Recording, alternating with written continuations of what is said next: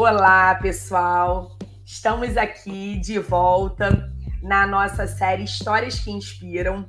Hoje, né, depois de uma pausazinha, aí tivemos dois domingos sem fazer, até porque é, a gente estava na organização aqui do evento, o evento Águas que aconteceu ontem. Peço desculpas a vocês, minha voz não está uma das melhores, mas eu estou aqui hoje para dividir na 15º, no 15º episódio Histórias que Inspiram, o doutor Daniel Papich Crost. É assim que fala, Daniel?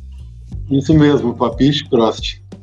E quem como, é como o doutor Daniel? Quem é? Eu queria que você se apresentasse, falasse com o nosso público, porque só o título da chamada já gera muita, muita curiosidade, né?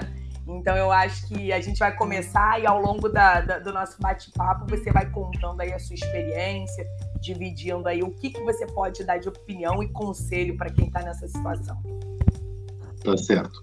Primeiro eu quero te agradecer, Michele, pelo convite, assim, eu fiquei imensamente honrado de poder contar minha história, assim, para tanta gente, né, poder servir de alguma maneira de inspiração para alguém, né? Então isso, uh, eu fiquei muito feliz com o convite, muito obrigado mesmo. Bom, então eu sou Daniel Papiche Crost, tenho 44 anos, moro em Porto Alegre, Rio Grande do Sul. Uh, sou médico formado pela URGS desde 2004. Fiz a minha pós-graduação em medicina do trabalho, concluída em 2009 em 2012, eu fiz o título de especialista em medicina do trabalho. Uh, atualmente, a minha, área de atuação é mais na área da perícia médica, né?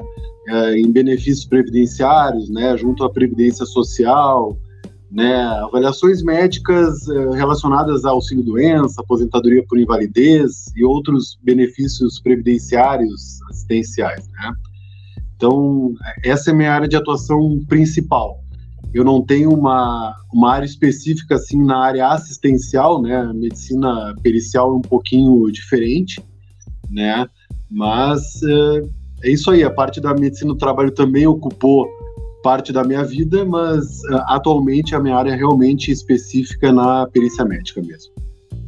Ô Daniel, você quando entrou na faculdade, ah, um adendo, se eu não me engano, é, primeiro, boa noite aí quem já está assistindo. Já estamos aí com. Já começamos com uma visualização altinha para domingo, fim de tarde, tá? É, já estamos com 12 assistindo e agradeço aí a galera pelo. Porque isso é muito bom pra gente e incentiva o nosso trabalho, o nosso objetivo de estar tá aí espalhando a informação. É, e boa noite especial para o Rodrigo Bicudo, do Bora Correr. Eu que já fiz live noite, com ele. E o Rodrigo, que é o seu, né, sua assessoria, né? E a gente vai falar mestre, um pouco aí dele mais pra frente. Inclusive, o Rodrigo, se você quiser entrar na live, se o Daniel quiser, pode chamar aí que tamo junto. Por favor, vai ser uma honra. vai ser uma honra. É, se quiser, só me mandar mensagem aqui, eu vou mandar um oi pra ele, ver se ele tá disponível, né? Porque foi dia sem combinar, gente. E se eu não me engano, você falou, né, que você é do Rio Grande do Sul, eu acho que a gente se conhece via Michele Manzini, é isso? Exatamente. Então, a, a tua xará, Michele Manzini, aqui parceira, de Porto Alegre. Grande parceira do movimento. Participou de uma live com o Rodrigo em julho do ano passado. Foi, eu acho que uma ou duas semanas antes de eu fazer uma live com o próprio Rodrigo. E aí eu tava dando uma olhada e olhei na, na live dela e foi a primeira vez que eu tive uh, que eu tive contato com o movimento. Eu não conhecia o movimento e foi lá que eu fui que eu fui apresentado e achei sensacional, né? Então, realmente, a tua xará aqui de Porto Alegre foi a, a responsável por eu, por eu conhecer o teu trabalho fantástico, né? Ah, muito legal. Ela é muito ativa e, assim, a, a Mi, ela, ela é pau para toda a obra. Ela me ajuda em um monte de movimento, porque assim a gente faz, né, tudo da nossa maneira, ainda não é nada profissional, sou eu sozinha aqui, mas é muita vontade mesmo da gente se unir, mostrar aí que a gente pode. E aí, voltando, né, na sua faculdade, como é que foi essa, essa questão da, da, sua, da sua escolha, né? Primeiro, eu gostaria de saber se você já queria fazer medicina, se esse era o seu sonho é, ou não. E se é, dentro da medicina, como é que surgiu essa medicina do trabalho e a área de perícia. É, eu sei que não é o foco, mas dá uma pincelada, sabe por quê? Porque é uma especialidade é, meio rara. Não sei se é rara em quantidade Sim. de profissionais, mas eu é. acho que eu estou contigo aqui, eu vou aproveitar a oportunidade para você falar como é que é, é residência, especialização, é fácil fazer. Claro. Né? Uhum. Bom, uh, então assim, em relação à inspiração para medicina, uh, na família, né, eu tenho uh, um tio que é médico e um primo também. Então eu acho que a inspiração acabou vindo da própria família, assim, eu acho que quando criança, tirando aquela fase de criança, assim, que tu quer ser de tudo um pouco, até goleiro de futebol eu quis ser, né? Mas, assim, seriamente, seriamente falando, realmente eu sempre quis uh, ser médico, né? Uh, e me preparei assim, no início uh, foi meio difícil, eu fiz três vestibulares para entrar na Federal aqui do Rio Grande do Sul, né? Então, realmente, assim, eu estudei bastante para conseguir, assim, foi, foi bem sacrificante, assim, mas recompensador, assim, também. ao longo da faculdade, para te falar a verdade, eu nem a gente tem um contato, tinha na URGS com a medicina do trabalho, só que como tu disseste, é uma é uma especialização que não é o pessoal geralmente não opta por ela durante a faculdade. É. É, eu acabei optando, na verdade, é, tem uma certa, uma certa até relação com a obesidade ao longo da faculdade, né? Se eu pudesse associar isso, né? É, pelo seguinte: o meu ganho de peso principal eh, durante a fase adulta foi realmente durante a faculdade, né? É, e isso me atrapalhava de alguma forma. Então, por exemplo, anestesia era uma, era uma especialidade que eu adorava durante a faculdade. Eu, eu me tornei até monitor de anestesia e tal. Era uma especialidade que eu poderia fazer, né? Mas ao mesmo tempo eu começava é, eu começava a pensar no vai e vem do bloco etc e tal na vida corrida e tudo mais e eu com aquele excesso de peso então as coisas se interligavam assim eu acabei meio que optando uh, né por não fazer né bom enfim eu uh, no final da faculdade eu me formei então já com peso bem uh, excessivo eu me formei em 2004 com 170 quilos Caramba. né então, pois é. Então, para mim, uh, eu naquela época eu não pensei inicialmente em fazer prova de residência, né? Eu pensei em atuar em clínicas, em policlínicas, né? Como clínico geral. No início eu comecei a atuar em policlínica e normalmente, pelo menos aqui, essa é uma realidade das policlínicas aqui do Rio Grande do Sul, tem atividade de medicina do trabalho, né? E como é uma atividade é, que inicialmente não exige a atuação de um médico do trabalho que seja especialista, né? Uh, eu comecei a me interessar, começaram a me passar esse tipo de trabalho, eu comecei a me interessar. E bom, eu vou, quem sabe, eu vou fazer uma pós-graduação, né? A medicina do trabalho ela pode ser feita de algumas formas, ou como residência, ou como pós-graduação. Uh, mas, uh, como residência, se eu não tô, se eu não tô enganado, termina a residência e tu já tem como se fosse o título de especialista em medicina do trabalho. Na pós-graduação era um pouquinho diferente, assim, eu terminava a pós, uh, a minha pós foram dois anos que eu fiz, num centro de pesquisas que era vinculado à própria Universidade Federal do Rio Grande do Sul, aqui, o CEDOP, né? Fiz em dois anos e quando concluiu, quando concluí a pós-graduação, eu acabei fazendo o título de especialista em medicina do trabalho, que na verdade é, é um, o título especialista é, é opcional, só que um opcional entre aspas, porque o mercado de trabalho, na verdade, ele principalmente atualmente, ele exige que esse título de especialista seja feito.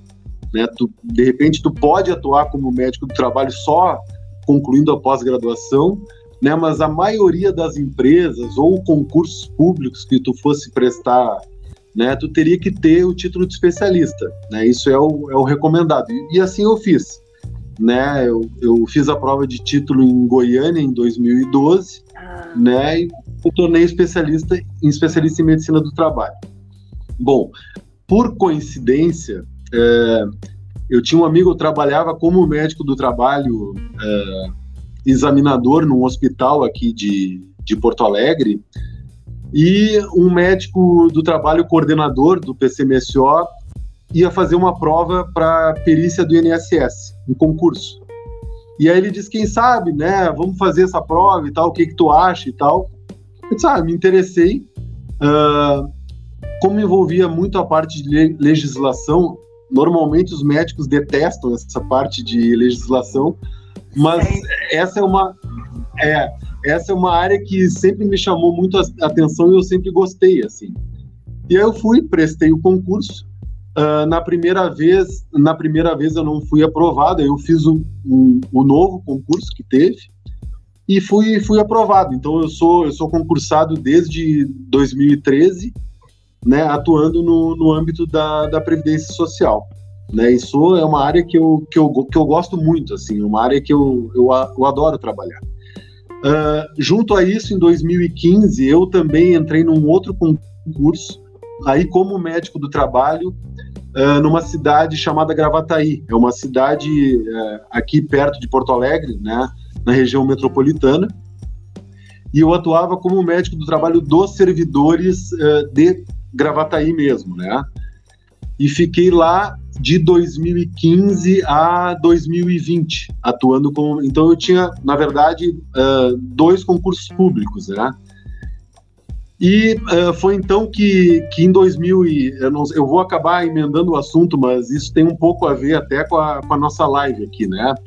Uh, embora fossem concursos públicos, né? E a vida de um servidor público uh, em comparação a algum médico que está de plantão e todos os colegas que estão que estão vendo e fazem plantão, é uma correria e são altas horas de trabalho, uma carga horária excessiva e tudo mais.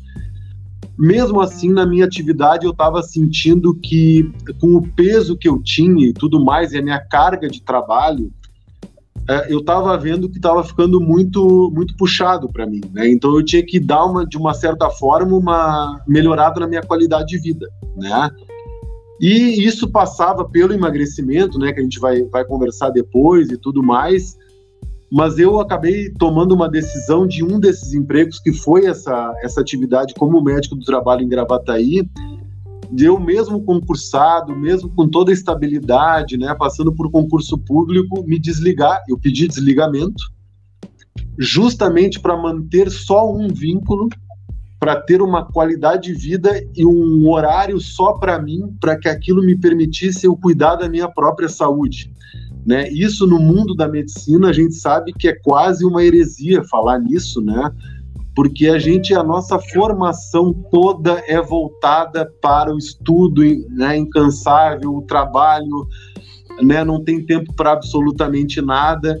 E eu estava observando que uh, se eu continuasse nessa mesma linha, né, ainda mais com o peso que eu estava e tudo mais, uh, né, qual, é o, qual é o futuro que eu tinha, né? Então eu acabei tomando essa decisão e hoje eu vejo que foi a, a decisão correta a ser tomada, né? A melhor. Uh, então, uh, pô, pois é. Então, uh, sabe, eu tô, eu tô muito feliz. Isso faz dois anos e meio. Então, de dois anos e meio para cá, minha vida se transformou completamente, assim. Entendi. Então, o, aquela, aquela frase, né, que a gente. Eu vou botar aqui, ó, dos 208 quilos até meia maratonista, é, essa trajetória durou dois anos e meio. Não, na verdade, não. essa trajetória, não, não, durou mais. É, porque a minha história com obesidade, na verdade, ela começa desde a infância. Desde, desde criança eu sempre fui gordinho, 8, 9 anos e tal. E aí aquela coisa tradicional do gordinho, né, e da na adolescência também, de faz dieta, engorda, emagrece, engorda, emagrece, etc. Quando eu entrei na faculdade, em 98, eu estava com 80 e pouquinhos quilos, né? Uh, e ao longo da faculdade, durante os seis anos, eu alcancei os 170 quilos em 2004, que foi quando eu me formei. Mas esse não foi o fundo do poço, né? Esse aí, o fundo do poço foi um ano depois, em 2005, quando eu atingi esses 208 quilos, inacreditáveis 208 quilos, né? Uh, então eu me vi nessa situação recém-formado, eu não tinha muito, eu não tinha muito o que fazer. Assim, na época a cirurgia bariátrica nem era uma realidade como é hoje, né? Já tinha começado e tudo, mas agora cirurgia bariátrica, né, se faz em qualquer lugar, em qualquer canto, é bem, é bem comum, né? Então eu disse, olha, eu vou né, passar por esse procedimento porque com 208 quilos é, é, é a alternativa que eu via, porque eu já tinha feito ao longo da vida muitas dietas, né? Embora eu não tinha atividade física até esse momento não fazia parte da minha realidade, né? Uh, então eu disse assim, tem, vou passar pela cirurgia bariátrica e foi um período bem difícil assim da minha vida, né? Foi um período que a própria cirurgia em si já foi uma cirurgia complicada porque o plano inicial era se fazer por vídeo uh, e o cirurgião na época ele não tinha, uh, segundo ele, ele teve que converter para aberta porque ele não tinha campo de visão tamanha era a camada de gordura que tinha ali. Tava muito e profundo, ele não tinha, né? Tava muito profundo e ele não tinha campo de visão, converteu para aberta. Bom, enfim, a cirurgia né, acabou durando mais do que o necessário. O pós-operatório foi bem complicado. Eu dormi sete dias sentado, não conseguia deitar, dormindo sentado sete dias. Depois, enfim, todo aquele processo de alimentação, passar do líquido para o pastoso, depois, né, devagarinho passando para os sólidos e tudo mais. Em relação ao emagrecimento em si com a cirurgia bariátrica, até é importante eu, eu comentar aqui, o, procedimento ele foi feito aqui uh, no Hospital São Lucas da PUC, aqui de Porto Alegre, né? Com a equipe do Dr. Motim, né? O Motim, o Dr. Motim, ele é um dos pioneiros aqui na, na cirurgia bariátrica, e ele, na época, ele comentou comigo uma coisa que eu fui entender só logo depois, agora recentemente, que ele tinha me dito. Ele disse: Olha, eu tô fazendo uma cirurgia bariátrica agora em ti, eu tô operando o teu estômago, tá? Mas o que tem que mudar, na verdade, é a tua cabeça. Né? Eu tô eu tô te dando como se fosse fazendo uma analogia, eu tô te dando um carro novo para tu usar. Só que tu tem que tomar tomar cuidado e manter esse carro. Na época eu não tinha muita noção do que, que ele estava falando, porque mesmo sendo médico e com toda a formação médica, eu achava que bariátrica era uma coisa definitiva, que tu restringia ali o volume do estômago e tu conseguia o resultado, né, pela simples limitação ali. Né, eu, não, eu, eu nunca pensei na época, e mesmo com toda a avaliação da equipe e tudo mais, mas assim, que, que o meu estômago voltasse a se dilatar da maneira que se dilatou se eu continuasse com os mesmos péssimos hábitos que eu tinha antes e com a mesma alimentação que eu tinha antes e sedentário da mesma forma.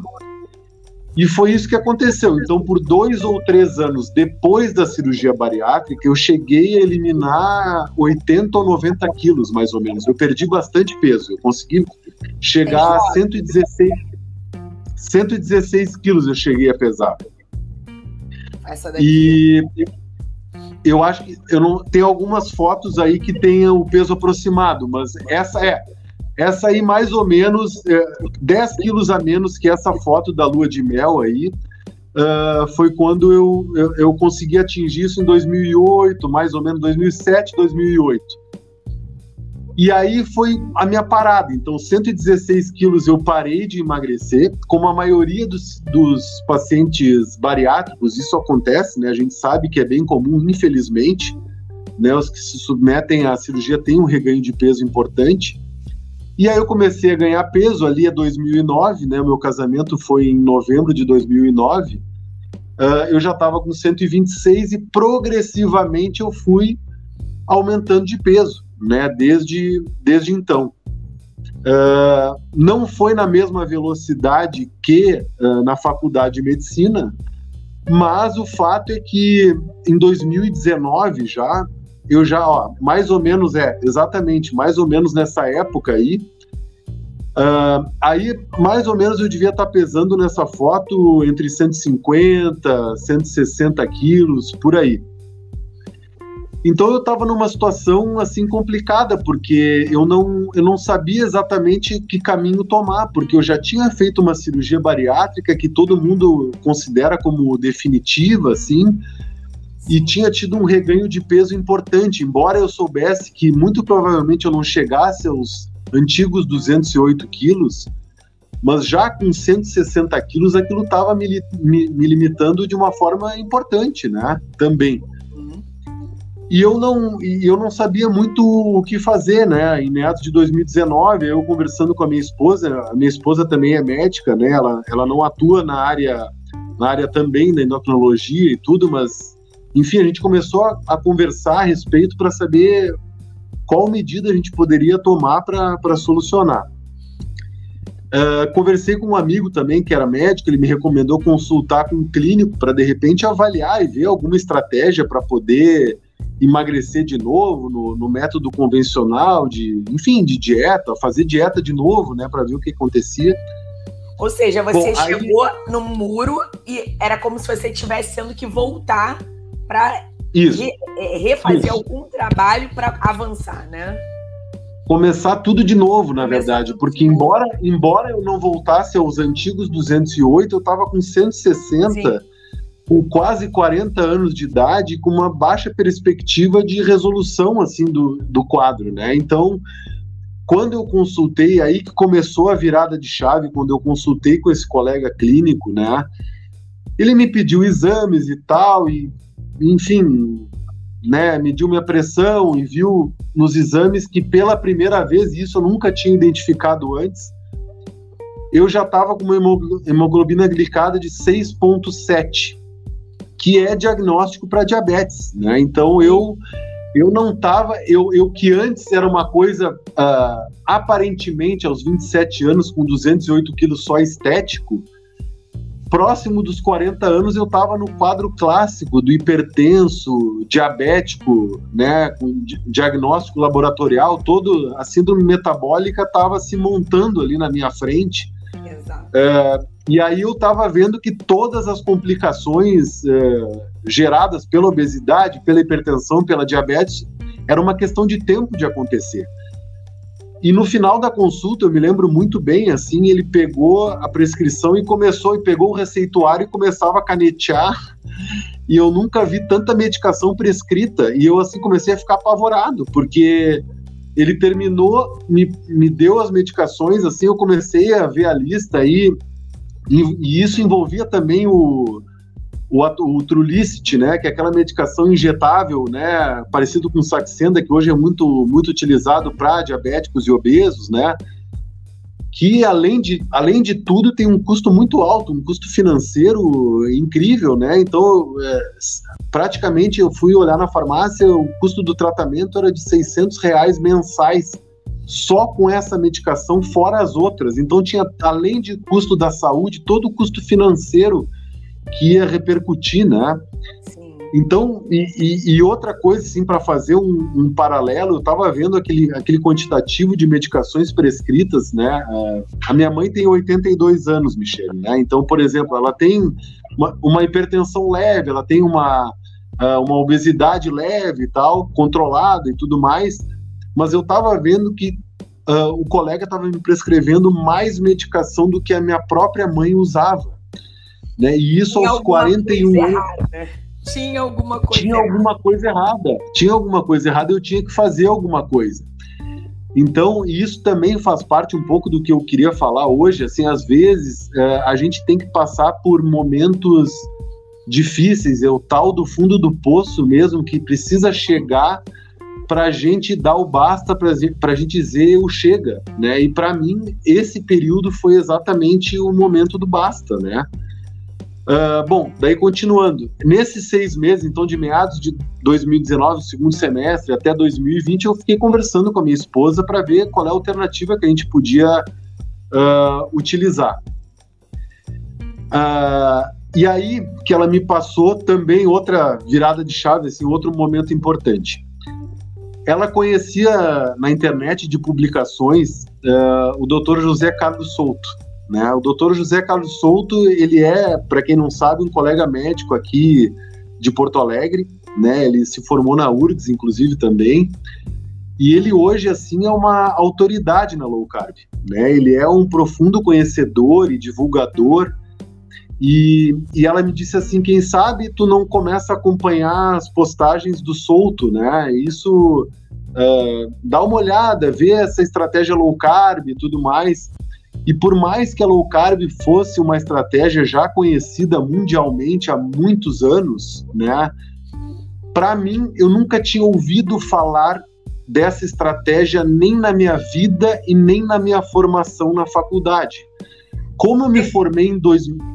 Deixa eu abrir um desculpa. parênteses. Não, não, tranquilo. Eu que estou te interrompendo. Eu vou abrir um parênteses porque você falou duas coisas em relação à formação médica que é, eu bato muito na tecla com o movimento em relação a, a chamar a atenção dos colegas médicos e dos estudantes de medicina, que também existem no movimento, que assistem aos nossos, nossos bate-papos. O que, que acontece?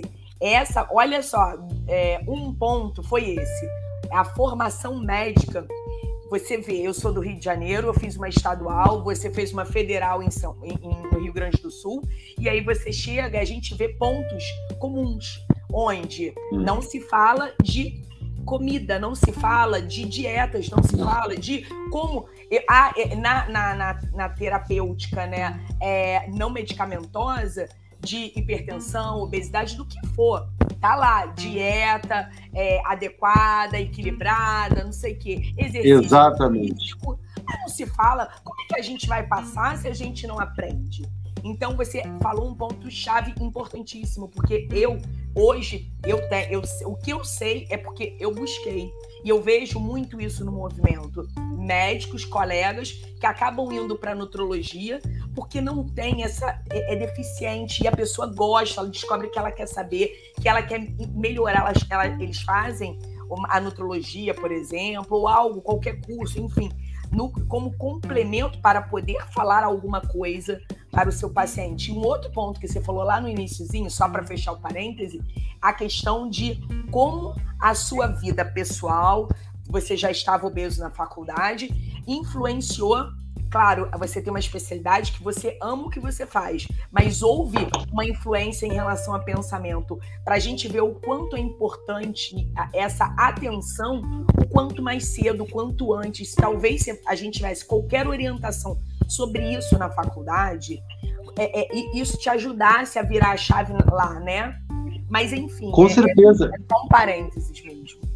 Não, exatamente isso que eu ia, esse gancho que eu ia pegar, justamente isso. Eu agora, eu lamento profundamente que eu não tenha encontrado a estratégia low carb como pelo menos uma alternativa de emagrecimento que fosse falada na faculdade, né? Então isso, por exemplo, poderia evitar de eu não passar por uma cirurgia bariátrica, por exemplo, né? E só fazer a estratégia lá que hoje é uma a estratégia que, que eu sou apaixonado e que eu acabo recomendando, assim, até é, virou um mote, assim, eu, embora eu saiba que existem outros métodos, assim, de emagrecimento, é, a low carb, ela revolucionou a minha vida de tal forma que hoje eu tenho orgulho em disseminar esse tipo de estratégia, né? Eu não, embora não seja especialista, eu, hoje eu tenho a plena convicção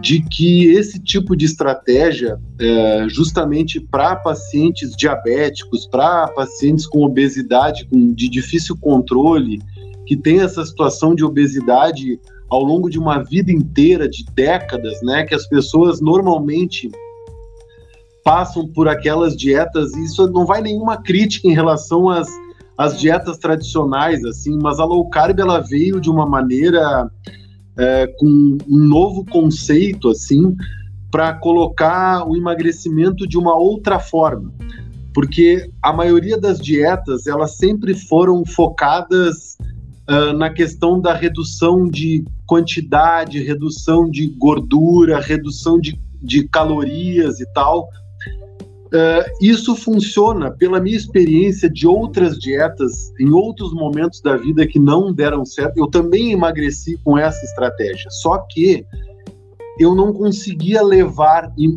me manter magro, justamente assim porque uh, eu sentia um certo sacrifício, eu passava fome em determinado momento. Então, essa questão de pequenas porções, essa questão de, uh, enfim, comer de três em três horas, sempre um pouquinho e tudo mais, uh, isso quando passam, sei lá, um ano, um ano e meio, a pessoa meio que enche o saco, né? E realmente ela não não tem vontade de seguir, né? E ela acha que esse tipo de atitude é uma uh, é, é, uma culpa dela. Então a pessoa a pessoa obesa acaba se culpando por não conseguir fazer uh, emagrecer ou continuar magro. Só que na verdade a low carb me abriu os olhos e me fez perceber o motivo pelo qual né, a pessoa uh, mantém essa voracidade alimentar, essa compulsão alimentar que é tão característico dos obesos, né? Que eh, isso se encontra justamente no abuso uh, da ingesta de carboidrato. Né, o carboidrato no organismo ele tem uma repercussão neuroquímica absurda, né? O efeito que ele tem mediante todo o sistema da, da glicemia, aumentando a glicemia, aumentando, dando picos de insulina, isso tudo tem a ver com essa voracidade alimentar que normalmente o obeso tem. Em horas depois que ele come um pão, ou come uma massa ou algum produto industrializado, uma hora depois ele de novo está com uma fome excessiva. E, e, o Dr. Souto, né, com as, é, com as postagens dele, começou de uma forma muito didática, assim, ele é, é muito didático no que, no que ele sempre falou, assim, e aquilo foi ficando para mim muito claro, porque é isso que eu precisava, eu precisava de um mecanismo para entender o que estava acontecendo comigo, por que, que eu estava uh, continuava gordo, por que, que eu tinha feito tantas dietas e não conseguia emagrecer de uma forma definitiva? E quando ele falou nessa estratégia, que era uma estratégia que eu iria emagrecer sem passar fome, sem sofrimento, eu pensei assim, eu vou eu vou aderir a essa estratégia, eu vou tentar fazer mesmo, né? Esse conselho da minha esposa, uhum. né, veio bem a calhar, eu vou começar a seguir. Na época, é, desculpa eu estar tá me alongando, não sei se eu tô, se eu tô me alongando, mas eu, eu acho importante. Tá. Na época, ele tinha. Ele participava de um podcast com uh, Rodrigo Polesso, né? Rodrigo Polesso é também um divulgador uh, da estratégia low carb na internet. Ele mora atualmente no Canadá. A formação dele, se não me engano, é em administração e nutrição. Acho que ele fez nutrição em San Diego, nos Estados Unidos. Ele mora atualmente no Canadá e ele divulga essa estratégia. E ele montou um podcast chamado Tribo Forte, que atualmente não existe, né? Eles terminaram recentemente, mas publicaram acho que mais de 200 episódios em áudio e consistia basicamente no Rodrigo entrevistar o Dr. Souto, eu acho que era uma vez por semana a frequência, e nessas entrevistas eles justamente falavam sobre low carb. Então esse foi o meu primeiro contato com, uh, com a low carb, né? E eu comecei a ouvir as entrevistas e ouvir tudo que eles falavam e aquilo começou a fazer total sentido para mim, porque embora eu não fosse da área, tinha conhecimentos ali de bioquímica, de fisiologia que me resgatavam a faculdade. E eu, pô, mas isso, isso faz sentido, eu vou aplicar na prática. No primeiro mês de low carb, eu emagreci 7 quilos. E, e aí eu cheguei, eu cheguei para minha esposa e disse assim, mas não é possível, eu, eu deve ser alguma coisa está errada, eu tô eu devo estar tá perdendo só líquido. Eu tava, eu tava, eu tava brincando com ela, né? Porque a estratégia funciona mesmo. É, e aí fui, me empolguei, eu disse assim, bom, eu vou, vou continuar.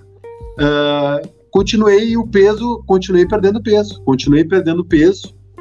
É, e aí é importante eu, eu fazer uma pausa, assim, porque, é, infelizmente, é, até mesmo de amigos, de familiares ou do pessoal da internet, essa ainda é uma estratégia pouco divulgada, que tem umas, uh, algumas, alguns conceitos equivocados, né, que as pessoas, infelizmente, uh, acabam divulgando, assim, mas, uh, na verdade, é uma estratégia simples de ser feita né? É uma estratégia uh, simples que a tal da força de vontade que todo mundo comenta que ah, quando alguém emagrece tem que ter força, a tal da força de vontade, né? Estratégia low carb, diferente de todas as outras, ela acontece nas primeiras semanas só.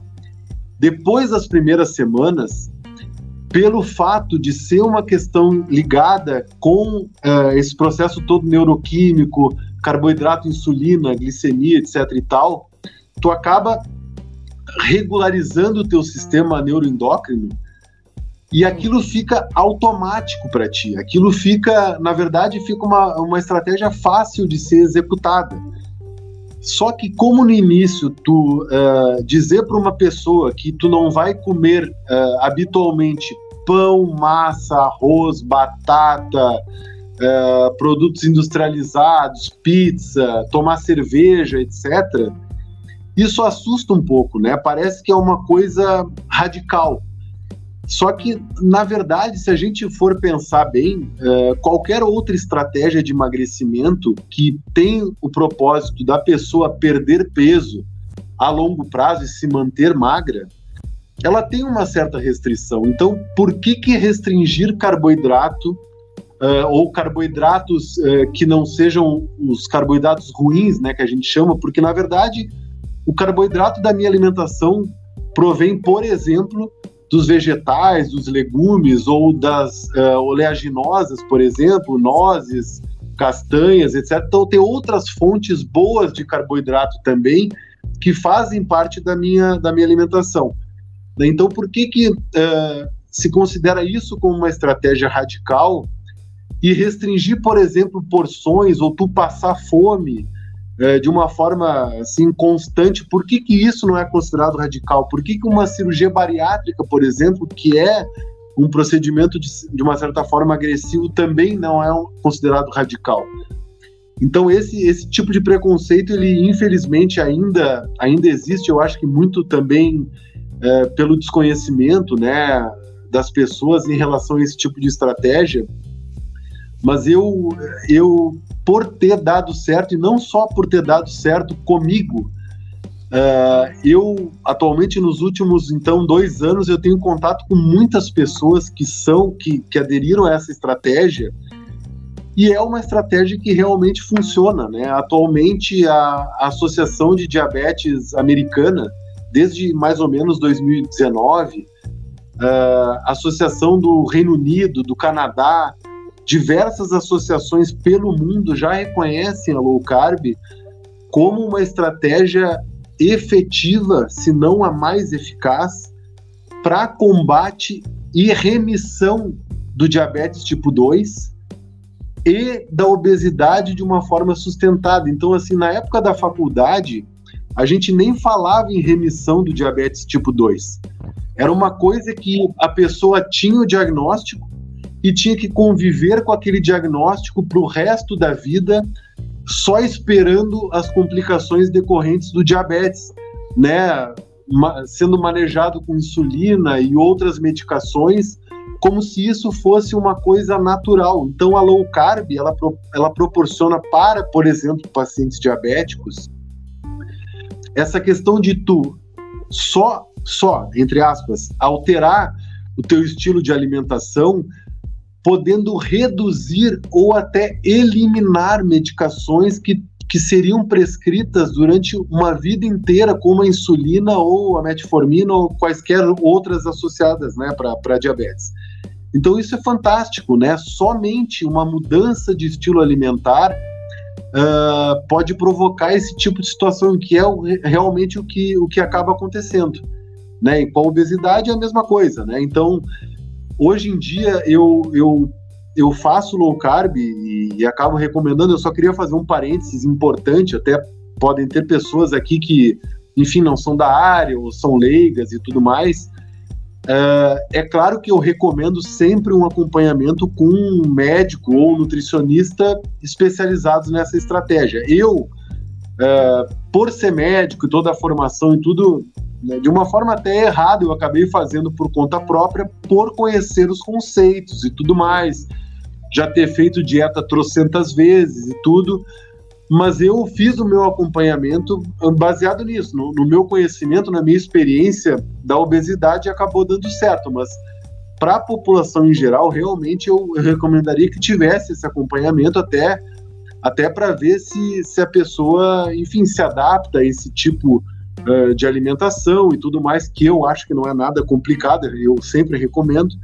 Mas enfim, pode não ser para todo mundo, né? Então, realmente não dá para, embora eu seja um empolgado, entusiasta com essa com essa estratégia, eu tenho consciência que nem todo mundo consegue levar levar uma vida nessas nessas condições. Embora, como eu digo, uh, isso não me cause nenhuma, eu, eu não tenho nenhuma nenhum sofrimento. Assim, atualmente eu consigo comer com absoluto prazer tudo que eu gosto de comer, sem sofrimento e consigo manter o meu peso. Né? Então isso para mim, para mim é fantástico. Daniel, é, então, você retomando. Deu uma aula. você deu uma é. aula de, de, de, low carb, eu achei assim. É sensacional e eu queria tipo, ter uma dúvida. Eu, eu ainda não tirei dessa foto porque para eu lembrar. É, nessa foto você tá com um chopp na mão, uma cerveja? Eu tô com um chopp um chopp na mão tem um bar aqui, tem um bar aqui em Porto Alegre, né? Que normalmente o pessoal se reúne que passa os jogos. Ele é, é, é, o bar de uma de uma estação de rádio conhecida aqui em Porto Alegre, tudo. E aí eles fazem essa vinculação, eles passam jogos importantes, o pessoal vai lá, é um boteco e tal. E aí eu tava tomando a minha, minha cervejinha aí, né? Então, é, minha é, dúvida. O... Pode falar, Sim. pode falar. Pode falar. Não, eu ia comentar que a cervejinha, a cervejinha é o pão líquido. Então, assim, para fins de low carb, né, não, não há a mínima possibilidade nem de vez em quando de ser de ser consumida para muita é, muitas pessoas, infelizmente, né? Mas é, mas é como eu disse, assim, é, antes eu tinha muita dificuldade eu nunca tive muito. Uh, eu, eu nunca tive assim. A minha alimentação nunca foi baseada em doces. Assim, eu nunca. Para mim, doce era uma coisa secundária. O carboidrato de antes, é, para mim, vinha de pizza, de massa, de arroz, de batata, produto industrializado e tudo mais, que muita gente, né, principalmente a população leiga, assim, uh, não sabe que o aumento do açúcar no sangue, da glicemia, provém também desse tipo de alimento, não é só, só do açúcar, do doce, enfim. E, e para mim era justamente nisso, eu gostava desse tipo de alimentação. Então, se alguém comentasse há três anos, olha, tu não vai mais comer pizza, ou olha, é, nem de vez em quando eu ia dizer que o cara era maluco, assim, porque de maneira, de maneira alguma, de maneira alguma eu, eu achei que eu fosse sair dessa dependência, porque na verdade o que a gente tem que encarar mesmo uh, é uh, o vício do carboidrato, né? A pessoa que tem um problema com obesidade nesses níveis, assim que eu que eu tive, uh, e mesmo pessoas com diabetes tipo 2 diagnosticada, a gente tem que na minha opinião, assim, parar com essa ideia de achar que obesidade é só uma questão estética né? E isso é uma questão realmente de saúde que envolve uh, essencialmente esse vício no carboidrato, né? Isso eu tenho convicção absoluta nisso agora,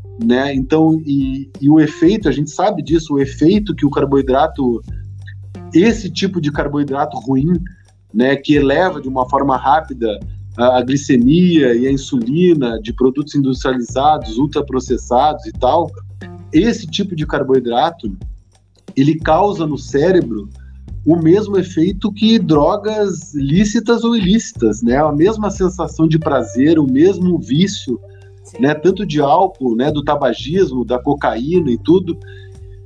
E isso também é uma outra coisa importante, assim, porque uh, falando assim para pessoas, por exemplo, que nunca tiveram uh, um aumento de peso, um peso excessivo, que ao longo da vida aumentam 5 quilos, diminuem 5, etc.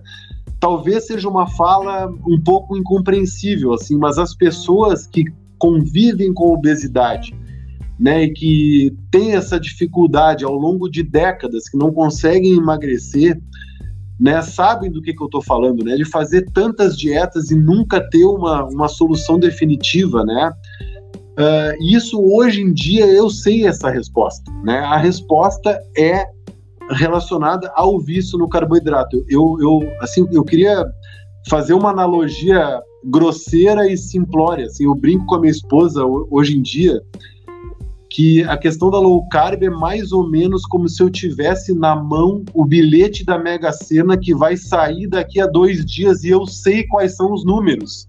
Uhum. E eu uhum. quero divulgar para as pessoas que querem jogar na Mega Sena porque eu quero que elas ganhem, sabe? Então é, é uma coisa impressionante de tanta convicção que eu tenho nessa estratégia, principalmente para fins de emagrecimento.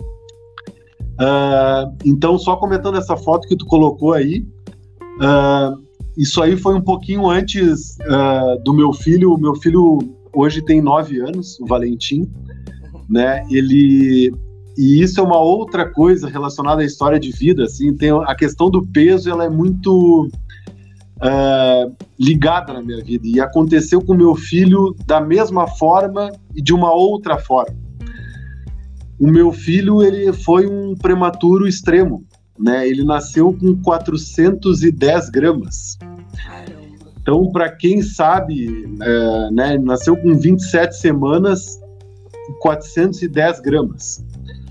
Uh, passou com passou sete meses na UTI, né? Então, assim, é, para tu ver como essa questão do peso uh, de forma reversa aconteceu no meu próprio filho. Meu filho foi lá, lutou, né, durante sete meses, assim, foi batalhador, assim, e hoje, para mim, ele é o meu, meu exemplo de, de superação, é, é ele, assim, então, essa foto aí foram dias uh, antes dele ter alta na UTI, né, e a gente estava fazendo um, um, chá de boas-vindas, né, e então dá para ver que nesse período eu continuava com excesso de peso, né, dá, dá para ver bem na foto, e só progredindo, né? Chegou ainda, ainda aí eu provavelmente deveria estar com 140, mais ou menos, o meu peso aproximado aí. Essa é a Olha foto da, da, do dia do dia do dia da alta do dia da alta da UTI. É, bah, emocionante assim esse momento assim e, e ver assim como, como ele está hoje assim é, é emocionante assim é uma é uma história de superação, uma emoção indescritível, assim. É Realmente é muito emocionante. É verdade. E, e assim, Daniel, é... primeiro que é muito legal essa explanação em relação à, à parte da, da alimentação. Eu acho que quem tiver qualquer é, dúvida, qualquer interesse, né? além de procurar o profissional, mesmo um colega, é, pode estar perguntando para o Daniel depois. Com certeza, com certeza. lá no direct do Instagram. Queria fazer, é, queria dar uma boa noite aí especial à Fernandinha também, né? Que é do, que é também é gaúcha e também é do Bora Correr, que está aí Oi, Fernanda.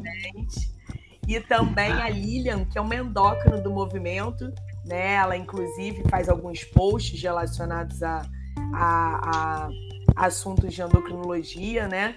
E ela adora o tema obesidade, tá ela aqui também. E endócrino que não gosta, né? e aí, é. E, o, o, e ela até botou: é, obesidade é uma doença crônica, com certeza. Isso tá, tem que ficar muito claro, né? O médico tem que passar isso pro, pro seu paciente. E, a, e essa trajetória do Daniel mostra o quão crônico é, né? O quão crônico é a luta e, a, e ser doença crônica é isso, é a gente estar tá ali, não pode esquecer. Por isso que ele encontrou, né, na low carb, uma, uma peça que foi perfeita para ele, né, Daniel? Que você é, é, ali você trata a sua doença crônica, né?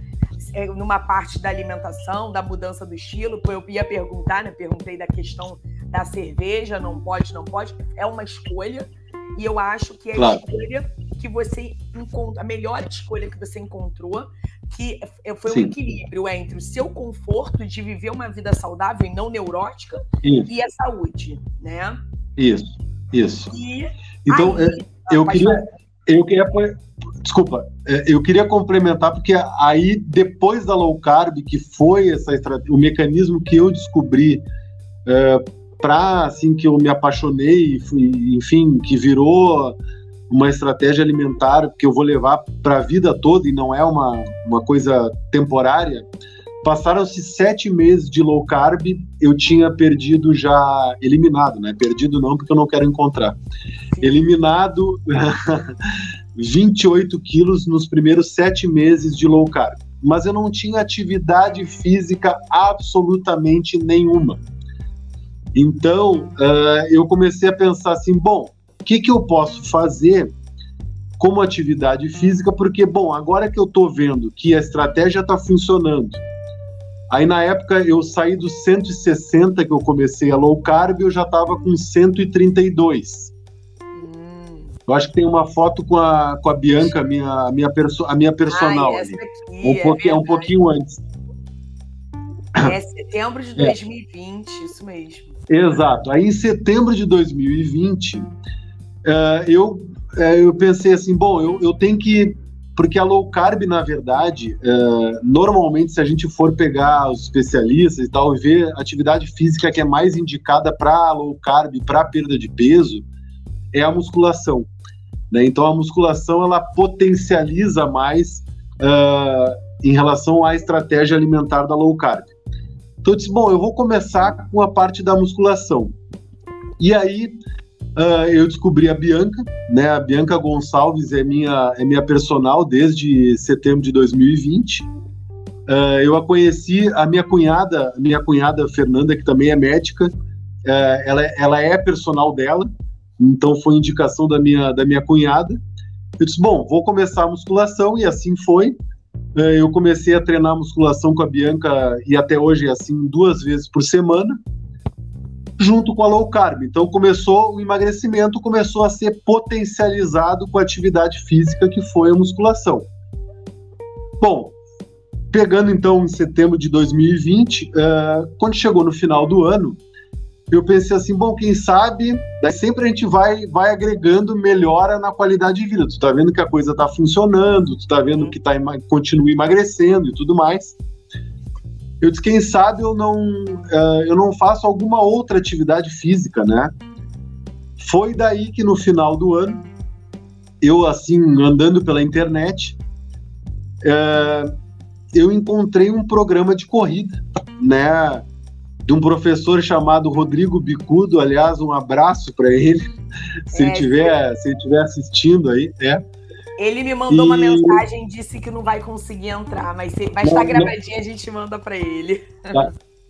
Então eu descobri, eu descobri ele assim na internet por acaso. Eu olhei o programa Bora Correr e eu comecei a ver nos vídeos dele uh, uma metodologia que me, que me interessava, porque o programa Bora Correr, que ele fundou há seis anos mais ou menos, ele não era um programa voltado para atleta, ele não era um programa voltado para maratonista, ele era um, um programa voltado para pessoas comuns. Pessoas comuns que muitas vezes nunca praticaram atividade física alguma, sedentários completos, assim como, como era o meu caso. Até setembro de 2020, a atividade física não fazia parte da minha vida. Eu tinha 40, 41 anos, né? Então, quer dizer, não. Uh, eu nem pensava em correr, nunca tinha corrido, só na época da educação física no colégio, que aliás eu, eu nem gostava, entendeu? Então, é, é aquela coisa de a corrida era quase um sofrimento e tudo, não, eu não pensava nisso. E aí o Rodrigo tá aqui, com a. Tá aqui, o Rodrigo tá aqui, ó. Tá, tô na área. Tá aqui, tá ó. Rodrigo, um abraço, um abraço para ti. Ah, tudo de bom, muito obrigado por tudo.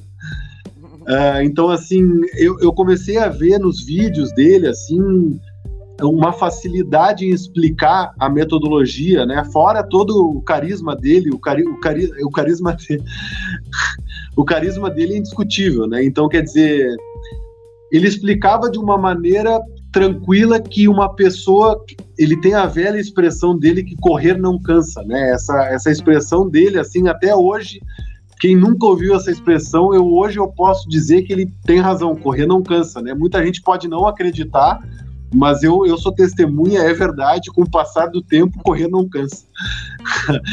então, ele, é, explicando muito bem a metodologia e tudo, eu disse assim, bom, vou, vou participar, né? Ele, ele lança de tempos em tempos, ele abre turmas na internet, faz essa, essa assessoria virtual que embora seja virtual, né, tem uma íntima relação assim com o aluno, ele tem uma assessoria direta, né, com o aluno, assim, ele está a qualquer momento assim disposto para resolver todas as dúvidas. A gente tem um grupo fechado no Facebook que todo mundo posta né, as atividades ali, um acaba incentivando o outro, é, é fantástico assim.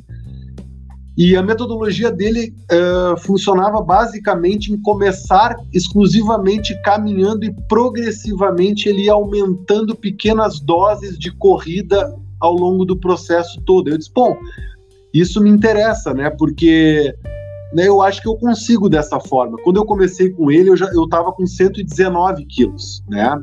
Isso em fevereiro de 21 eu tava, já tinha então um processo já de emagrecimento pela própria low carb, mas eu tinha que potencializar ainda mais e sabia também que a corrida, por ser uma atividade aeróbica, também estava uh, envolvia a perda de peso e tudo mais, né?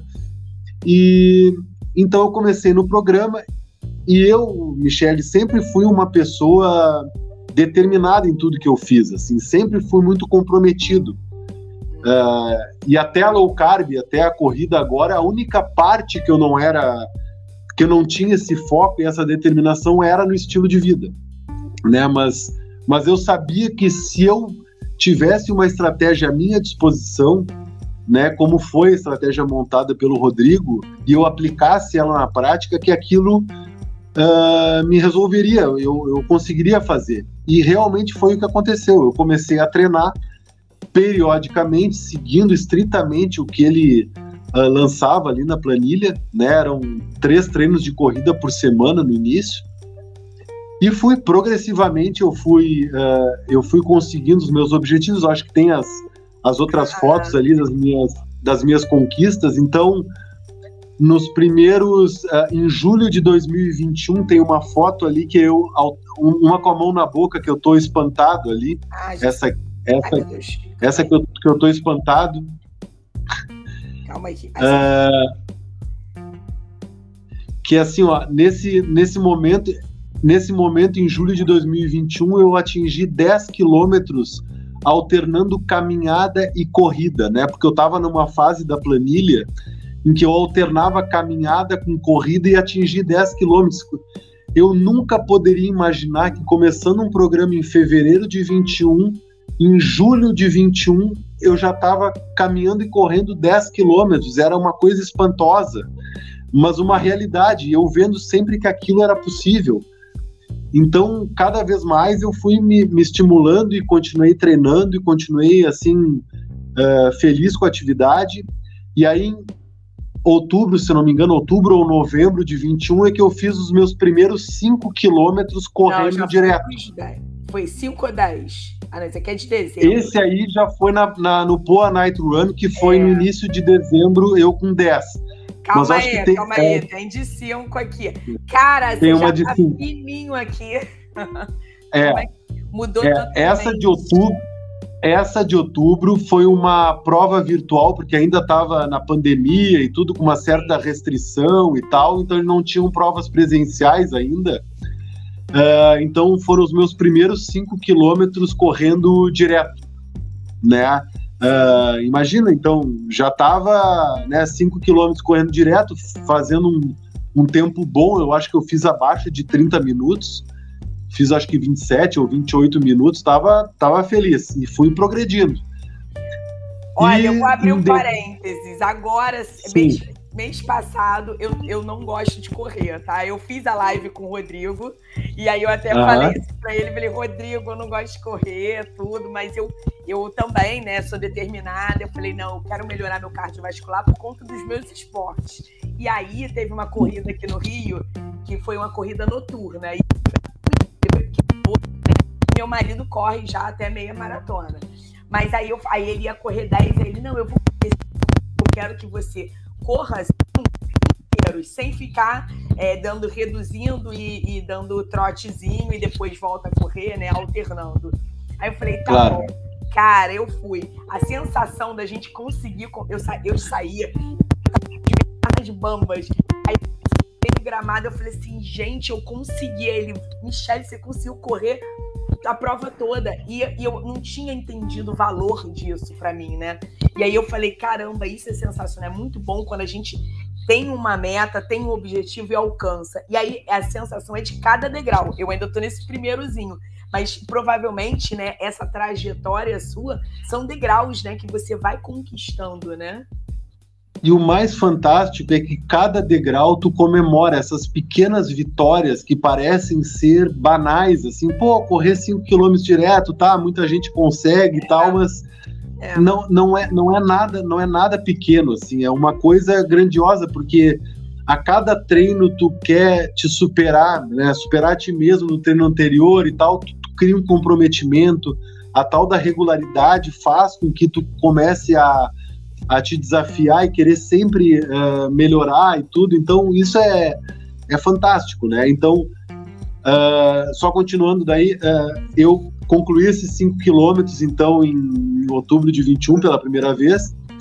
E já em dezembro teve uma prova do Poa Night Run, né? Que, aliás, nessa prova eu encontrei a, a Michelle Manzini pessoalmente, eu acho. Que foi a primeira vez que eu encontrei com ela numa prova numa prova, é, se, não, se eu não estou enganado, no Poa Night Run, no, nos meus primeiros 10 quilômetros, que é essa foto com os braços abertos, essa aí. Ela falou, então, ela tirou uma foto e vocês marcaram médicos atletas. Eu lembro disso. Isso, Foi. isso mesmo. Então, isso. E, e, essa prova aí também, para mim, foi, foi muito marcante, assim, porque 10 quilômetros correndo direto é outro ponto é outro ponto, vamos dizer assim, um divisor de águas. Assim, para quem corre normalmente, eu tenho um amigo, um amigo colega de trabalho ali da perícia que ele também corre. Uh, e ele, uh, ele falou assim, isso aí eu concordo com ele, é, os 10 quilômetros correndo direto é meio que um divisor de água. A partir daí, a partir daí o bichinho te mordeu, assim, é difícil, é difícil tu largar, porque é, é uma coisa, é uma sensação, é uma sensação fantástica, assim. Então, quando eu concluí esse, esses 10 quilômetros, eu disse assim: bom, o que, que, eu vou fazer agora? Minha ideia inicial era no ano seguinte, que é, é o de agora, de 2022, eu no final do ano completar uma São Silvestre, que são 15 quilômetros. Eu era, era uma, uma um alvo humilde até. O Rodrigo, até na live que a gente fez, ele comentou comigo, disse, ele perguntou qual é o teu objetivo. Ele disse, eu disse, ah, completar 10 e depois no ano que vem, no final do ano, fazer 15. E ele comentou na própria live, não, mas isso aí é um objetivo muito humilde, tu vai conseguir, tu vai conseguir mais, assim. E aí, no final do ano, o pessoal do próprio grupo Bora Correr e outras pessoas, eu, eu conheci também, a gente acaba entrando nesse universo da corrida, conhecendo, socializando com outras pessoas, fazendo amizades, também é muito legal. É. Me perguntaram assim: quem sabe tu não parte dos 10 quilômetros para os 21, fazer uma meia em Porto Alegre agora em junho? Gente. Aí eu disse assim: mas, pera, mas eu, peraí, mas isso dá 6, 7 meses de diferença, eu recém terminei os 10. né? Daí não, mas vai que tu consegue e tal. Aí numa. O Rodrigo tem uma num dos momentos que ele, que ele faz um, perguntas e respostas, normalmente ele faz uma vez por semana, né, no, no canal já dele. já vi, é eu entrei, eu entrei nesse, nesse perguntas e respostas e disse assim, e aí, o que que tu acha? Tu acha que eu tenho condições? Aí o Rodrigo, o Rodrigo deu o aval e disse assim, eu acho que tu pode. Eu disse, bom, então, vamos lá. Comecei, comecei a treinar para a planilha da, da, da meia de Porto Alegre, e agora, em 12 de junho, né, aconteceu essa, essa prova aí que eu, assim, é, é, eu tenho felicidade imensa em ter completado essa prova, porque eu cheguei inteiro na prova, eu consegui fazer um tempo, embora o tempo, o Rodrigo também sempre comenta sobre isso, né? O tempo, ele não quer dizer muito, o mais importante é tu manter a regularidade ou tá tá fazendo teus treinos, né, e tudo mais, mas para mim e para quem sempre quis uh, se desafiar e tudo, eu queria fazer uma prova abaixo de duas horas, né, e fazer uma meia, uma primeira meia com todo o meu histórico, né, de emagrecimento e tudo, minha primeira meia abaixo de duas horas foi fantástico e a prova em si tava um frio, eu não sei se tu, se tu chegou a. se tu te lembra, ou, ou, se te contaram como tava, tava um frio assim. A, é, a Mia e a Fernanda Tinha... falaram no grupo, é muito frio. tinha tava 6 graus no, no, momento da prova, mas uma sensação térmica de 2 aproximadamente, né? Então, assim, é, mas foi uma prova fantástica, assim, 15 mil participantes, né, de diversos países, assim, foi excepcional a prova. E eu consegui completar esses, uh, esses 21 quilômetros, então, e, uh, e, o próximo passo, né, o próximo desafio, assim, uh, o Rodrigo, com o grupo do Bora Correr, propôs que a gente fizesse, quem quisesse, né, e quisesse participar, da meia do Rio e ele ia se inscrever agora para meia de 21 de agosto, agora no Rio. Uhum. E aí motivou, motivou todo o pessoal do Bora Correr e tudo mais. E eu disse assim, bah, eu, eu quero participar dessa, eu quero participar. Só que eu também fiquei na dúvida. Eu disse assim, eu, eu recém fiz uma prova em Porto Alegre, será que, enfim, dois meses depois eu estava pronto para fazer outra meia? Daí o Rodrigo, olha, obrigatório não é, mas tu tem condições e tal, não sei o que. Disse, então, tô me preparando, né? Assim, tomara, tomara que dê tudo certo. Uh, tive algumas intercorrências agora, eu negativei para Covid agora no início de julho, assim. Então, tive sintomas leves, assim, nada demais, graças a Deus a, a parte respiratória não, não, não comprometeu em nada, assim. Tô uh, retomando os treinos agora né? Mas, mas enfim, eu acho que é totalmente possível, né? Totalmente possível de se fazer. Então, é isso aí, né? Olha, é... bom, eu tenho umas perguntas. Se alguém tiver alguma pergunta, pode me pode mandar aqui que eu boto na, na tela e falo para ele. Primeiro, Daniel, como é que foi para você? É, você falou da sensação é, da, da, questão de completar 10K é, correndo, né? Num, ritmo bom, num tempo bom. E aí você falou isso que eu achei sensacional, dessa questão do divisor de águas. É como se a gente tivesse a sensação de, bom, agora a brincadeira tá ficando séria, agora eu não sou só um, só um, um, um, um simpatizante, não, eu sou, né, você como se você vestisse aquela camisa mais de um profissionalizante, né? De algo mais sério. Um atleta, um atleta amador, um atleta amador. Sim, um atleta amador. E aí, com 21, a brincadeira fica mais séria ainda. Foi a sua primeira meia, né? É, e Sim. você teve um resultado muito bom. Você teve um resultado muito bom. Mas como é que foi para você? Porque assim, o que, eu percebo? A corrida é um esporte muito solitário. É você ali. O que, que passou pela sua cabeça no momento que você estava correndo os 21K e no momento que você chegou lá no pórtico é, e você já tinha uma noção do seu tempo, né? Porque a gente corre contando o tempo, não tinha lá o resultado oficial, mas tinha uma noção. O que passou pra, pela sua cabeça nesses dois momentos?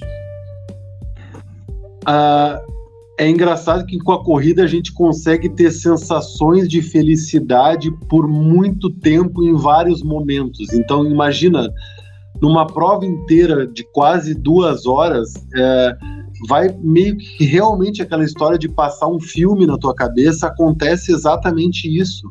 Né? Tu vai vendo todos os desafios né, que foram uh, superados e tudo mais, o quanto eu tinha emagrecido, o quanto eu tinha treinado para estar tá ali naquele momento, né? Tudo vai é difícil descrever exatamente um sentimento porque não foi uma coisa única num determinado momento, nem mesmo na hora da chegada, né? Eu uh, para tu ter uma ideia, assim, eu estava tão feliz assim com aquele momento no, no treino anterior. É, de acordo com o que eu estava planejado, eu já tinha feito no final de semana anterior, eu tinha feito 20 quilômetros. Né, correndo no, o meu longão do final de semana anterior tinha sido 20. O Rodrigo até brincou comigo pelo WhatsApp, que ele disse assim: "Não, tu já completou, na verdade, né? É. Tecnicamente tu só esperou, tu só esperou a prova, mas realmente eu queria a cereja do bolo para fazer é, na prova e tudo mais, mas eu sabia o quanto eu já estava preparado para aquele momento. E isso não, uh, não desfaz a, a, alegria que eu sentia, porque é justamente isso. A cada treino que eu faço, a cada prova que eu, que eu, que eu concluo, é, é uma alegria é, a cada momento, isso é, é revigorado a cada momento. Então, isso para mim é, é, felicidade pura, assim, né? Isso é indescritível, assim, é muito difícil a gente descrever isso em palavras, né? É, é, é, é sentimento, né? é sentimento.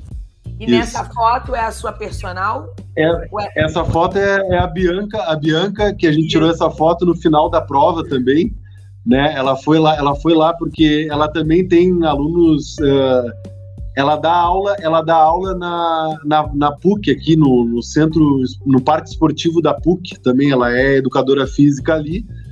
Tinha também outros alunos que iam participar dessa prova, porque, enfim, são vários stands ali de corrida que tem, né? É, é muita gente e tudo. E aí ela foi me prestigiar lá também. É maravilha. Ai, não, e é muito bom. E dá para ver aqui o time que tá. Já, a gente tem 25 colegas aqui assistindo do início ao fim, sabe? E, e o prestígio, a, a, turma, eu percebi isso na live também.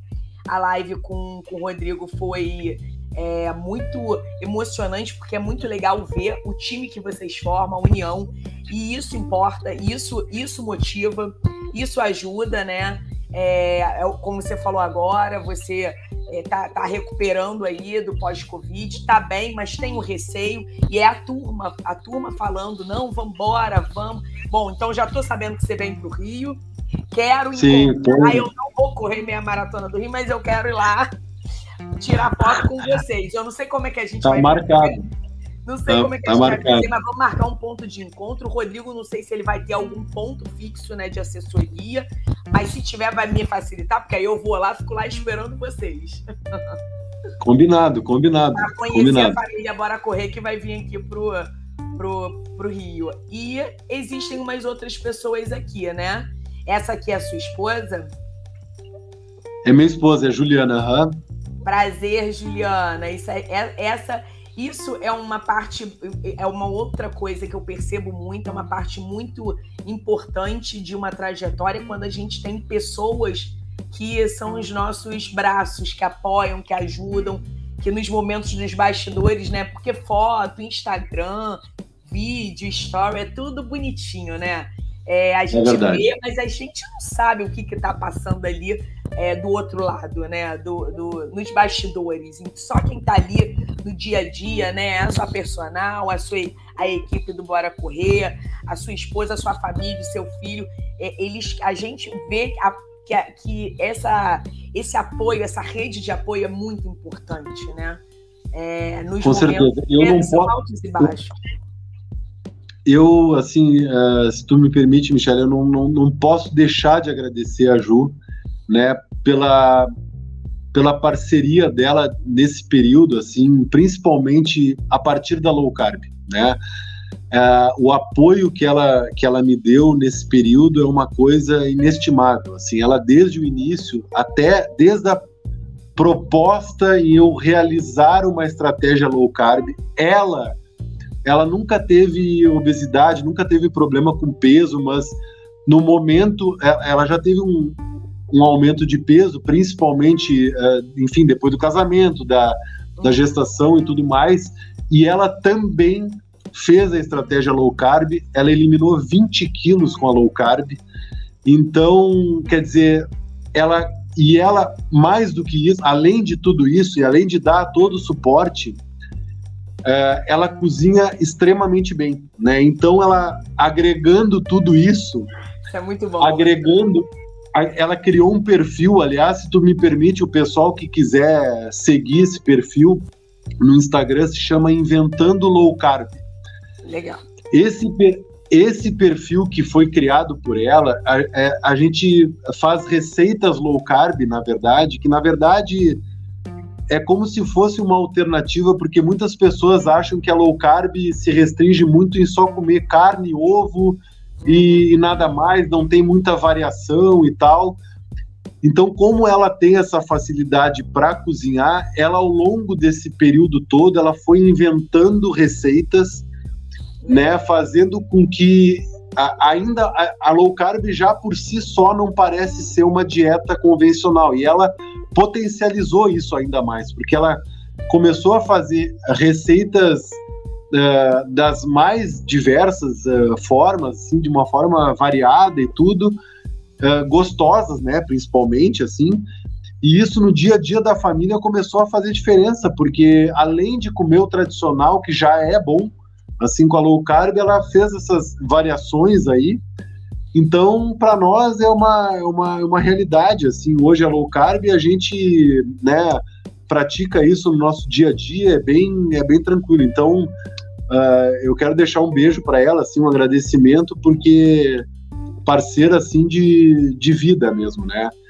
Aí. Embora a gente seja, embora a gente seja casado só uh, desde novembro de 2009, eu, eu a conheci no Carnaval de 98, antes de entrar na faculdade. Olha só! Então, então tu, tu, tu, imagina, já é, já é assim, ó, são, são 22 anos assim de convivência, né? Então, é, é, é toda a minha gratidão é assim, para ela. É uma vida. Olha, é, Ô, Dani, foi maravilhoso. Ah, isso aqui acabou que eu tava procurando a foto, é o Valentim, não é? É o Valentim, é o Valentim agora. Com a medalha. Com a é, medalha. com a medalha bem grande. Ai, curti, bora correr. Uhum. Muito legal. Adoro essa foto, adoro essa foto. Assim, é. Ah, e pra. Olha só, gente, a gente. Só botar essa daqui do pórtico também, que eu gosto. Gente, pórtico é uma coisa muito maneira, né?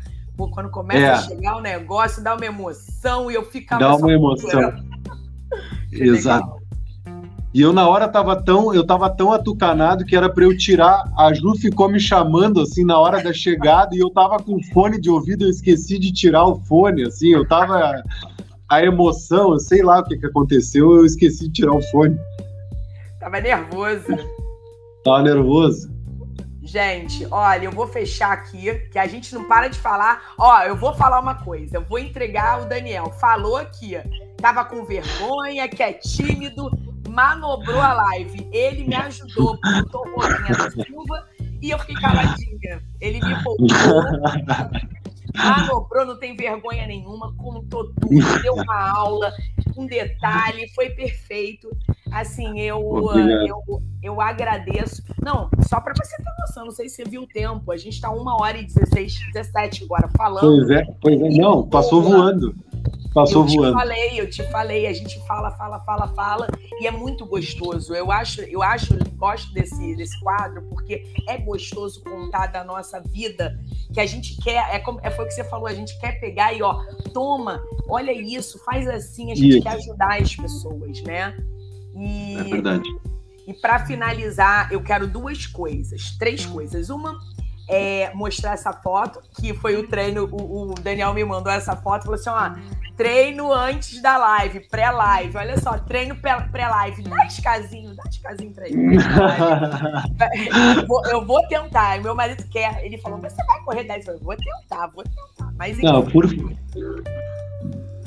Tô, tô não, então... inspirando em vocês. Não, por assim, ó, devagar, devagarinho, né? Não, não se preocupando com a ah, 10k e tal, vai devagarinho, né? Passo a passo e tal, na pequenas doses ali, com certeza tu, tu consegue, assim.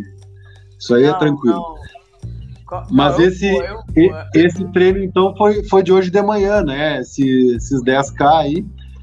Eu tinha vindo de um treino não muito legal, assim, na sexta-feira. Eu tava um pouco cansado e tudo. Aliás, tem, tem disso também. Nem tudo nem tudo é alegria, nem todos os treinos são perfeitos e felizes, né? E isso é importante ser falado, né? Porque normalmente todo mundo acha que é sempre né, uma maravilha e tudo. Então, o de sexta-feira não foi legal, né? Tu até fica um pouco, pô, chateado, né? Mas isso é uma questão de momento, assim. Se tu mantém aquela regularidade, né? A corrida como hábito e tal. Dois dias depois eu fiz o treino de hoje, foi bem bacana, assim, foi muito, muito bom e tá aí. Né? Como ele falou, aí pós-Covid também, nessa, né, nessa garra aí, porque, pô, não é fácil. A gente sabe Isso. que né, estamos em, começa a fazer aquele, aquela fase de recuperação, de vez em quando você dá uma acelerada, melhora, daqui a pouco baixa de novo, é o nosso organismo se adaptando.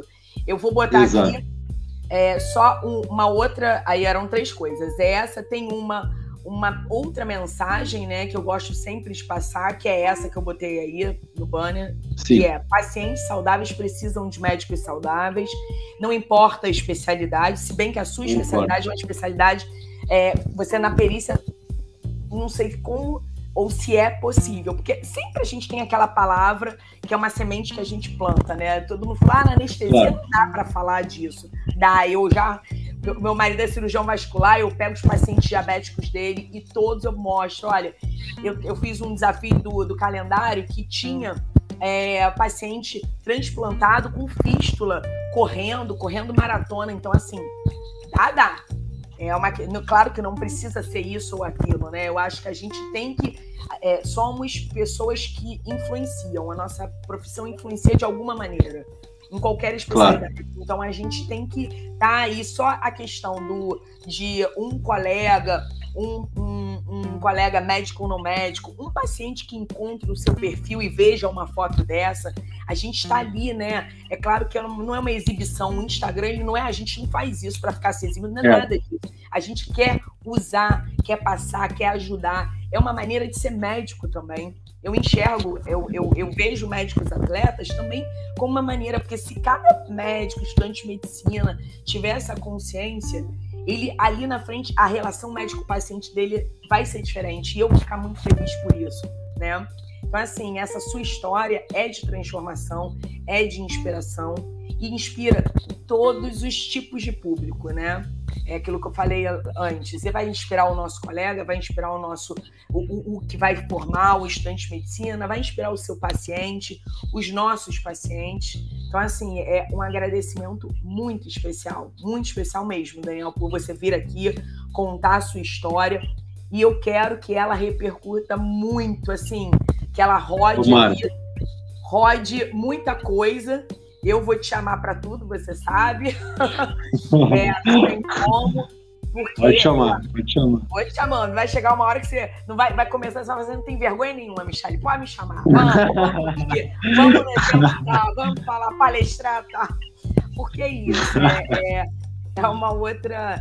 É, uma, é um outro mundo, né? Que, eu, que, que é paralelo, esse virtual que está sendo criado, mas que a gente tem que usar ele para o bem. Isso é usar para o bem. É divulgar o Rodrigo com o trabalho dele, é divulgar a sua personal, é o Instagram da sua esposa, que, que cada coisinha vai ajudar. A gente acha que não, mas aqui acaba parando na mão de alguém que vai ajudar essa pessoa, né?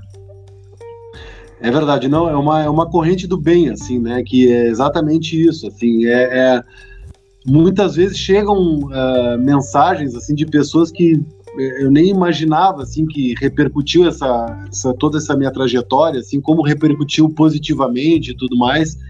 Então, se eu puder plantar essa sementinha, né, em relação a tudo que eu que eu passei assim, alguém que possa se inspirar com isso, para mim já vai ser uma vitória, assim, né? Eu, eu inclusive até de uma forma informal me coloco à disposição para todo mundo que quiser saber mais ou ter mais informações, seja por low carb ou como foi a minha, a minha trajetória e tudo, né? Eu me coloco à disposição, meu número de WhatsApp e tudo, quem quiser entrar em contato, né? Porque realmente, para mim, é muito gratificante, assim. E aí, gente, uma surpresa que o Dani trouxe aqui em primeiríssima mão para vocês que estão aqui assistindo. Ele me autorizou. É, eu fico muito, muito, muito feliz vai, Dani vai, vai, essa é a chamada da matéria que vai ao ar na terça-feira, né, Dani? Na terça-feira, é entre meio-dia e 50 e uma e meia da tarde, mais ou menos. Isso mesmo. Ó, eu... Do Globo Esporte Regional aqui do, do Rio Grande do Sul. Isso. Não dá para aumentar. Deixa eu ver se eu consigo aumentar pelo Zoom aqui.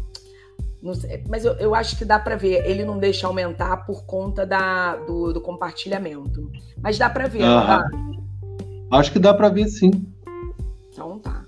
Eu vou aqui. Essa, essa chamada foi sexta-feira agora, na última sexta-feira. Chamada para terça, que vem a matéria completa. Ótimo.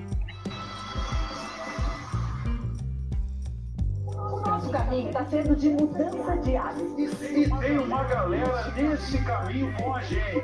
Vocês têm compartilhado as histórias de vocês com a gente na hashtag Meu Caminho. A gente escolheu algumas delas para contar para vocês. Vai ter emoção, vai ter ânsia.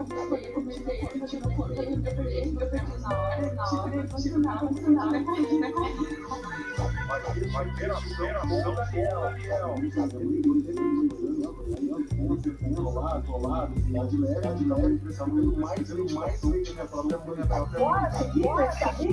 Na próxima terça, aqui, aqui, aqui,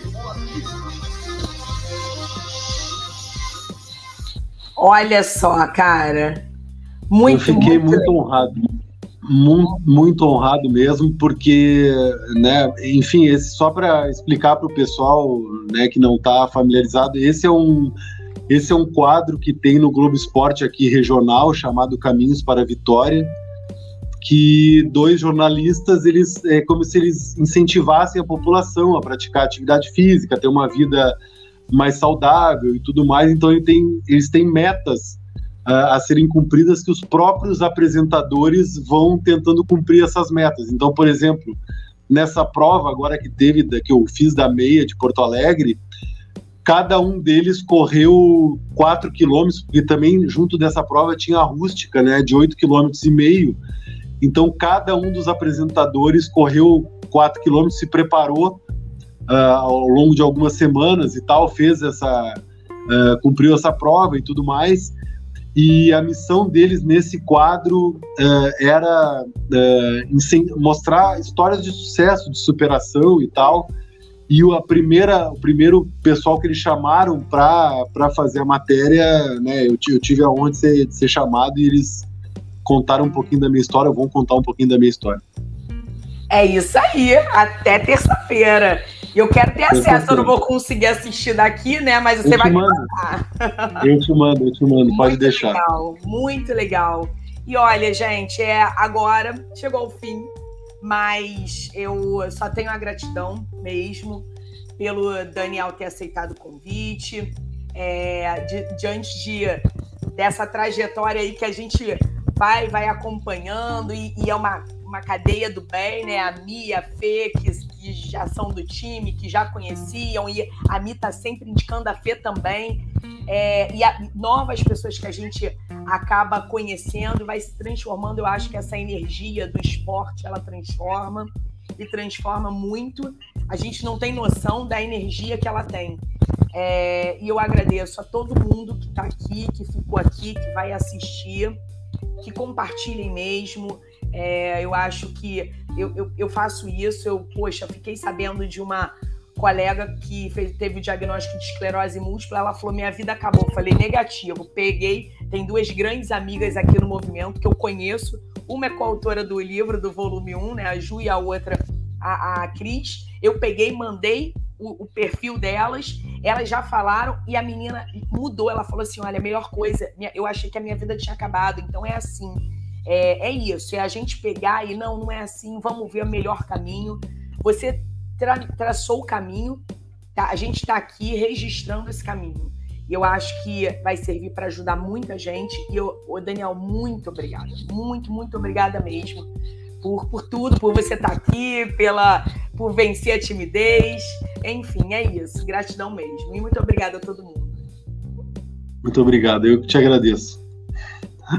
E volte sempre. Galera, boa tá noite e bom finzinho de domingo. Tchau, tá gente. Tchau, tchau.